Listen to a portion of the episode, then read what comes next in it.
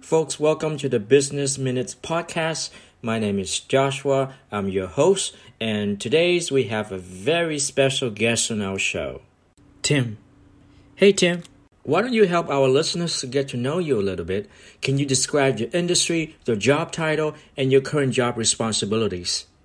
Certainly. Good morning, Joshua. Yeah. So again, uh, my name is Tim Campbell. I've been in the uh, hospitality industry for about four years now. I was most recently over in uh, Oahu, uh, Hawaii, uh, running my family's. Uh, at the time, it was one restaurant. We actually opened up a second restaurant called Uncle's Fish Market and Grill, pretty well known seafood restaurant in Oahu for locals.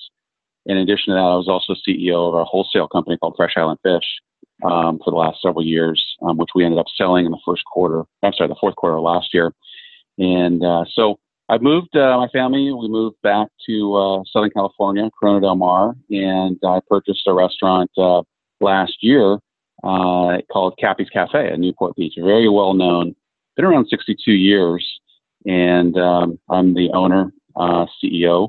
Uh, and really, job responsibilities when you own a restaurant, it's really everything. So you're kind of, I try to set strategic vision, marketing strategies. I, I do have um, uh, three managers that help me with more of the day-to-day tasks, scheduling and closing and that kind of stuff. But you know, the key to uh, the restaurant industry, of course, is uh, making sure your customers are happy, and uh, that's not only the food, as we all know, uh, but it's also the service.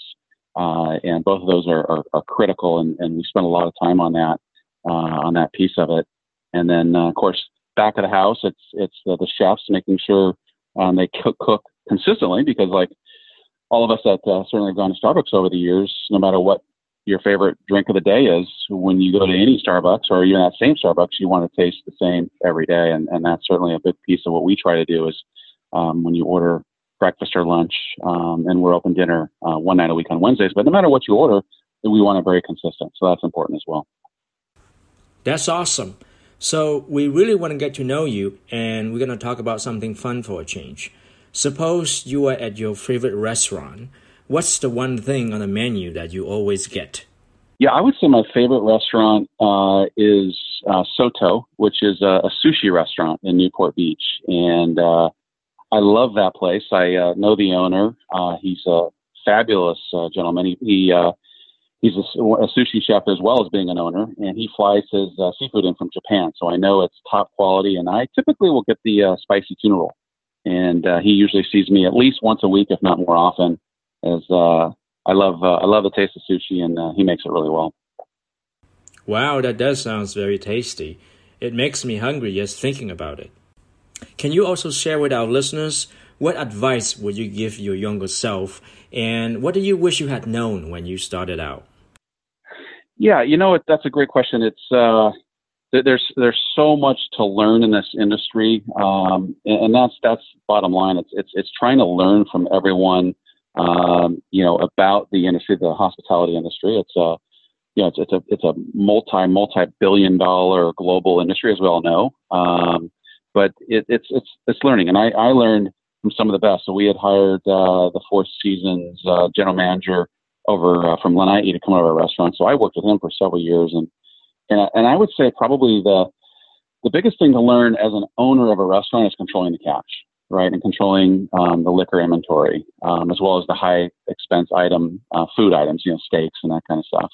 Uh, you know, in any rent, restaurant industry, um, things as as we all know, we've heard of, uh, they go out the back door. So it's really controlling controlling that, having the right team, uh, motivating the team. Yeah, motivation is critical, and it's not always by money, believe it or not. And I've learned that over the years that many times it's just being nice to people, right? Just you know, thanking them for um, their hard work every day. Um, that goes a long way. Or giving them a special, you know, a, a ten dollar gift card somewhere uh, for doing something special, going out of the uh, ordinary is uh, is critical as well. So I would say again, I would say it's controlling the cash and, and making sure you have the right team that um, is responsible and, and works hard and, and obviously won't be uh, moving product out the back door. That's a very good advice indeed. All right, so at this stage in your professional career, what are you curious about right now? Uh, you know, it, I'm very curious on, and this is going to be kind of more of a, a kind of a global uh, response. But with um, a number of the tariffs that we're seeing um, being put on, most recently in Mexico, as we heard uh, yesterday, and, and obviously um, China being another big tariff, how that's going to impact the U.S. because you know it could potentially, again, potentially uh, have a have a recessionary impact if, if, if pricing's going up. For example, if if ultimately Mexico and the U.S. don't agree and prices uh, the tariffs go up to 20, 25 percent, like I've I've heard, um, and um, in China, if we don't come to some agreement quickly, I've already heard Walmart's increasing some of their China pricing by 10%. That, that's going to have a major impact on the U.S. And that's going to impact the restaurant industry, right? The hospitality industry. Because if we go into a recession, certainly the higher end restaurants will be impacted. And even our restaurant, you know, we're a, a you know, more of a breakfast lunch. So it's, it's a lower ticket item. Um, will be impacted because there'll be certain people that just uh, will uh, either lose their job or just not want to eat out as much as, as they currently are. So I, I would say that's something I'm curious about right now is how um, the global uh, uh, tariffs going on in both China as well as uh, Mexico could impact the U.S. That's so cool. Finally, what's your favorite book of all time and why? Yeah, I would say, you know, it's a fairly recent book. It's been out maybe about a year or so, but really a fascinating book uh, written by Tony Robbins. And I had an opportunity to see him um, at a uh, conference in uh, Arizona, Phoenix, Arizona last year. And boy, I, I talk about energy. I've never seen uh, such a crowd with such energy. And, and I was just at a one day event. You know, he does, as, as, as you know, a full week. I, I can't imagine that. But he wrote a book recently called uh, Unshakeable. And uh, he wrote it with uh, a fellow by the name of Peter uh, Mallouk. And uh, Peter uh, has been the number one financial advisor for the last three years, according to Barron's. And they co-wrote this book, and it, it was fascinating. It's uh, it's it's it's about uh, not only the stock market, but really your investments, your personal investments, and and whether or not you should be investing um, like your 401k with with a large financial house, um, uh, or should you be going to someone's like America's Best 401k, which is what Tony was recommending, and uh, and, and, and really beyond that on this book, it talked about index funds, right? And it, a lot of times, no matter what brokerage firm you go with, they want to, you know, buy and sell stocks. And there's lots of times markups, hidden costs, lots of fees. The index fund, there's one fee going in and that's it. So kind of a fascinating book. Uh, you know, Tony spent a lot of time interviewing some of the top financial uh, people in the United States. And, uh, it, it was to me kind of an eye opener. Uh, really, I wish I would have known this 30 years ago. I would have invested very differently. But for those listeners that are out there that are younger, certainly I would highly recommend you look into index funds um, going forward. You know, that's going to be my favorite books of all time from now on. So, how can our listeners find you and reach out to you if they would like more information? Yeah, so I would say one.